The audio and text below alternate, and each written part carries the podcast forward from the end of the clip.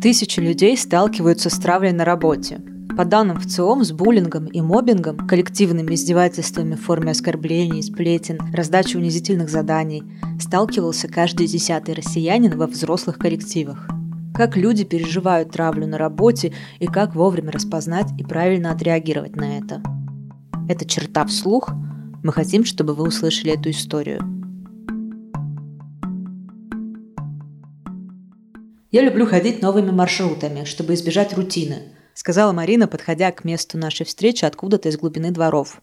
Так у меня остаются хоть какие-то силы, чтобы ходить на работу. Мы пили кофе, и моя собеседница посвящала меня в обычаи коллективной травли на работе. История Марины началась пять лет назад, когда она, молодая воспитательница, пришла работать больничным воспитателем в детское отделение региональной больницы. Когда администрация больницы взяла ее на работу, девушка буквально танцевала от счастья. Марина любит детей и любит им помогать. «Знаешь, Марина, здесь не ценят чужую работу», – предупредила ее более опытная коллега. «Подумай, надо ли оно тебе?» Марина действительно сразу заметила и хамоватость медсестер, и надменность начальства, но ничего из этого не могло перебить радость от работы. Девушка не боялась трудностей, поддержать подопечных для нее было куда важнее. С детьми Марина играла в настольные игры, устраивала конкурсы и подвижные игры на улице, общалась с подростками, помогала им знакомиться друг с другом. Коллегам-воспитателям эта активность не нравилась. Они привыкли к тому, что их задача – выполнить минимум. Посадить детей в игровую комнату и пусть развлекают себя сами и не мешают медсестрам заполнять бумаги. Медсестры тоже были не в восторге от того, что молодая сотрудница заступалась за подростков, то громко общавшихся по телефону, то свободно гуляющих по отделению. К Марине стали придираться по мелочам. За то, что она разговаривает с пациентами о подростковых переживаниях, коллеги обвиняли ее в превышении должностных полномочий. Вы не имеете права использовать психологию в своей педагогической деятельности, сказала Марине старшая медсестра. Где у вас диплом психолога? Будучи педагогом, Марина изучала психологию в ВУЗе, но коллег это мало волновало. Педагогу давали разную бессмысленную и непредусмотренную трудовым договором работу. Сегодня ее просили скинуться на покупку шкафа с мизерной зарплаты. Завтра проверить срок годности продуктов в холодильнике. Воспитательница успевала сделать 10 дел, задерживалась на работе по несколько часов и не слышала ни слова похвалы. Перелом произошел после того, как в отделение пришла новая воспитательница, Инна, женщина с нарциссическими чертами, как описывает ее Марина. Сперва коллега вызвала доверие, располагала к себе детей и взрослых, с артистическим надломом рассказывала о своей насыщенной биографии, делилась советами, хвасталась своей дорогой косметикой и ценными знакомствами. Со временем Марина начала замечать, что Инну откровенно бесило то, что Марина ее опережает, Дети охотнее слушали добрую и открытую, а не надменную и хвастливую воспитательницу. Новая коллега начала плести интриги за спиной у Марины. И результат не заставил себя ждать. Девушка почти сразу стала замечать, как во время прогулок другие воспитатели сидели на скамейке и перешептывались, глядя на девушку. Марина ничего не предпринимала. Она ходила на работу, чтобы играть с детьми, а не сплетничать за спинами коллег. Прямо при ней стали произносить нечто в духе Марина просто притворяется специалистом или пришла тут, понимаете ли, жизни всех учить. Она старалась просто это игнорировать. На одной из планерок группа коллег во главе с Инной выплеснули на Марину целое ведро помоев. Появился повод. Перегруженная воспитательница упустила момент, когда трое мальчишек пошли гулять вокруг больницы, пока она играла с другими детьми. «Марина Алексеевна, как это понимать? Вы тут пляшете, развлекаетесь, а у вас мальчики сбежали!» – кричала на хрупкую девушку огромная тетка-воспитатель. Инна сумела убедить Марининых коллег, что та никудышный педагог, плохой сотрудник, что она нарушает субординацию и не уважает старших. На девушку, как она вспоминает, буквально орали. В тот день Марина окончательно разочаровалась в своих коллегах. Коллективная травля и унижение убило в ней желание приходить в больницу и помогать детям справиться с одиночеством и тоской. В 2021 году в ЦИОМ провел масштабный опрос об опыте буллинга. С травлей в течение жизни сталкивался каждый пятый россиянин. Еще 16% лично видели травлю или слышали от ней от своих друзей и близких. Из этого числа больше половины случаев столкнулись с буллингом уже будучи взрослыми. Работа оказалась вторым местом после школы, в котором россияне чаще всего сталкиваются с буллингом. Российские цифры сопоставимы с мировым опытом. По данным проекта Workplace Bullying Institute, в 2021 году треть работающих американцев признали, что их травили коллеги. Мужчины чаще инициировали буллинг, в то время как женщины чаще унижали других женщин. В подобных опросах важно сделать оговорку, что ученые полагаются на личный опыт людей, переживших травлю. Но не все люди склонны жаловаться и признаваться в насилии. Как писали ученые из Малайзии, женщины могут быть более чувствительны к агрессивному поведению и скорее готовы рассказать о насилии в свой адрес. Авторы исследования считают, что мужчины в целом склонны терпеть и не подавать виду, даже если их оскорбляют прямым текстом. Многие пострадавшие от мобинга не обращаются за помощью и стыдятся признаться, что им вообще-то некомфортно от травли и унижений. Травля со стороны коллектива, особенно когда за человека никто не заступается, переживается особо тяжело. Жертве кажется, что она сама провоцирует травлю, испытывает по этому поводу стыд и вину, говорит клинический психолог Анастасия Ксенофонтова. Часто травлю на работе обозначают термином «мобинг», хотя изначально это более широкое понятие. Термин «мобинг» в употребление ввел биолог Конрад Лоренц. Корень слова «моб» в переводе с английского означает «агрессивная толпа», «свора». Лоренс долго изучал поведение птиц и часто видел, как стая пернатых нападает на одного своего собрата, особенно если у него есть уникальные отличительные признаки. Серые вороны, например, готовы заклевать белую ворону до смерти. Мобинг в человеческом коллективе по своей сути от этого мало отличается.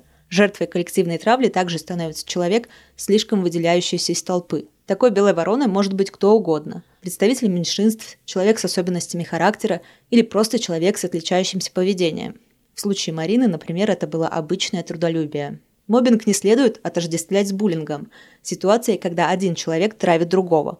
Отличие, подчеркивает психолог Анастасия Ксенофонтова, исключительно в том, какая часть коллектива участвует в травле. Если большая, это уже можно назвать мобингом. Индивидуальная и коллективная травля начинается одинаково. Как правило, ей предшествует какой-то инцидент, триггер, который побуждает агрессоров начать травлю. Людей может раздражать внешний вид, поведение, манера общения. Им остается лишь дать повод, чтобы начать унижать и третировать коллегу. Когда Саше было 23 года, она устроилась на постоянную должность в своем небольшом городе – SMM-менеджером в сфере общепита. Девушка вспоминает, что ее коллеги хоть и недолюбливали ее изначально, никакой агрессии к ней не проявляли. До одного момента.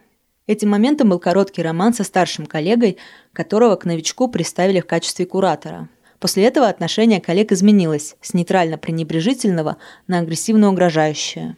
Как писал Ханс Лейман, после выбора формального повода для прессинга коллектив выбирает способ наказания для белой вороны. Сам способ зависит от фантазии инициаторов травли. Это может быть бойкот, сплетни, жалобы начальству на непрофессионализм и некомпетентность работника – более изобретательные абьюзеры могут красть личные вещи, отпускать неприятные шутки в присутствии работника или загружать его бессмысленной и непосильной работой. Коллеги перестали со мной здороваться. При мне начали шутить недвусмысленные шуточки. Оказывается, мой несостоявшийся парень распустил про меня слухи, рассказывал интимные подробности. Конечная цель такой травли, сходятся эксперты, выдавить человека из коллектива, сделать так, чтобы он по минимуму контактировал с коллегами, а в идеале вообще уволился с работы. Так и произошло. В 2020 году, в разгар пандемии коронавируса, начальство вежливо попросило Сашу написать увольнение по собственному желанию. Она не стала сопротивляться. Унижения и наплевательского отношения хватало на то, чтобы без колебаний уйти с работы. Травля, с которой столкнулась Саша, так называемый горизонтальный мобинг или травля коллегами. Исследователи мобинга настаивают, что нужно разделять случаи, когда инициатором травли становится коллектив и начальство. В первом случае у жертвы есть шанс получить поддержку или элементарное понимание со стороны вышестоящих сотрудников. Во втором такие безобидные вещи, как распускание слухов, грубости, неуместные оскорбительные шутки, могут перейти в итоге к жестким формам с угрозами, шантажом и физическим насилием, отмечает Анастасия Ксенофонтова. Илья, работающий учителем в истории, рассказал о неком промежуточном варианте мобинга, когда более опытные коллеги, пользуясь уважением у начальства, третируют младших коллег. Когда весной 2022 года учителей истории и обществознания попросили провести урок о спецоперации и пользе импортзамещения, Илья отказался. Учителей не устраивает политическая агитация, но это работает в одну сторону. Если я скажу, что Путин молодец, меня похвалят. А если я упомяну Навального в любом контексте, то меня реально могут уволить. На педсовете на Илью вылили обвинения в непрофессионализме, инфантилизме и самовлюбленности. Как считает педагог, эта история была лишь предлогом для того, чтобы устроить ему выволочку. Этой весной я на всякий случай позвонил в престижный лицей и узнал, что им нужен преподаватель, рассказывает он. И потом узнал от той самой старички, что она на всякий случай позвонила директору лицея и сказала, чтобы меня туда ни в коем случае не брали. Свою лепту в травлю вносят и родители – Недавно Илью вызвали на педсовет за то, что кто-то из родителей очень внимательно просмотрел странички учителя в социальных сетях и написал на него донос. Мне сказали закрыть аккаунт и не писать ничего на тему политики. А я хочу свободно выражать свое мнение, пусть и вне школы. Илья получил репутацию плохого педагога, которая разошлась по другим школам. Как говорит юрист по трудовому праву Ярослав Павлюков, репутационные потери в теории могут быть основанием для иска о компенсации морального вреда.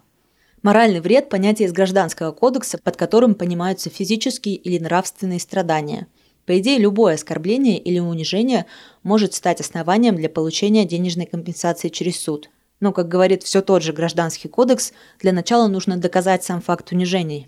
Суды требуют уже в травле доказательств, потому что моральный дискомфорт – это субъективная категория, которую трудно измерить. Если человека травят коллеги, то было бы правильнее написать заявление в полицию, считает Ярослав Пополюков. Оскорбление – это административное правонарушение, которое, по идее, должно пресекаться органами правопорядка. Вертикальный буллинг со стороны босса отличает практически полная неспособность работника что-то такой травле противопоставить. У начальства слишком много способов надавить на сотрудника и даже уволить его в том случае, если человек откажется играть по правилам абьюзера. Именно в такую ситуацию попала 27-летняя Ася из Санкт-Петербурга. В 2017 году я пять недель проработала продавцом одежды. Все это время надо мной издевалось начальство. Как вспоминает Ася, оба начальника без конца подшучивали над девушкой, ее внешностью и интересами. Им не нравилось, как Ася одевалась, общалась, то, что она увлекалась астрологией. Меня называли тупой, если я что-то неправильно сделала. При этом я постоянно перерабатывала, сильно уставала, не всегда понимала, что от меня требуют. Девушки давали унизительные задачи, заставляли убираться на складе в выходные, когда в магазине был большой поток клиентов, и она могла заработать процент с продаж – Однажды управляющая довела меня до слез, заставив складывать одну футболку два часа, вспоминает девушка. Ей не нравилось, как я складываю одежду на полках, поэтому управляющая решила меня проучить. Как говорит Анастасия Ксенофонтова, корни травли со стороны вышестоящих коллег лежат в нормализации морального насилия в семьях. Ребенок привыкает, что родители и учителя повышают на него голос, унижают, манипулируют. В будущем такой ребенок может использовать те же приемы по отношению к своим коллегам. Насилие для него привычное дело. Но привычное не значит нормальное и даже законное. В теории очевидные нарушения трудового законодательства могут стать основанием для проверки и суда, подчеркивает Ярослав Павлюков. Но, как отмечает юрист, здесь все снова упирается в проблему недоверия жертве со стороны судов и полицейских.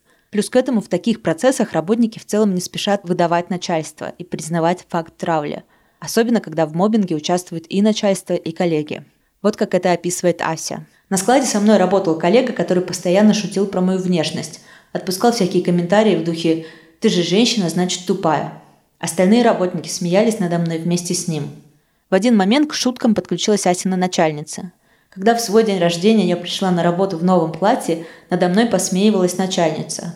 Потом она прямым текстом сказала, мол, мы тут обсуждали, беременна ты или нет – я тогда пила нейролептики и набрала вес. Очень неприятно было такое слышать. Мобинг со стороны начальства бывает неприкрытым и может происходить на глазах коллектива. Сотрудники при этом чаще всего присоединяются к травле, которую инициирует начальство. Когда отношения в коллективе выстроены вертикально, людям проще прибегать к насилию, говорит Анастасия Ксенофонтова. С точки зрения психолога, буллинг провоцирует не столько злой характер человека, сколько среда, в которой вышестоящие работники наделены властью над нижестоящими. Мобинг будет возникать до тех пор, пока у людей не появятся гарантии, что их достоинства и личные границы защищаются законом.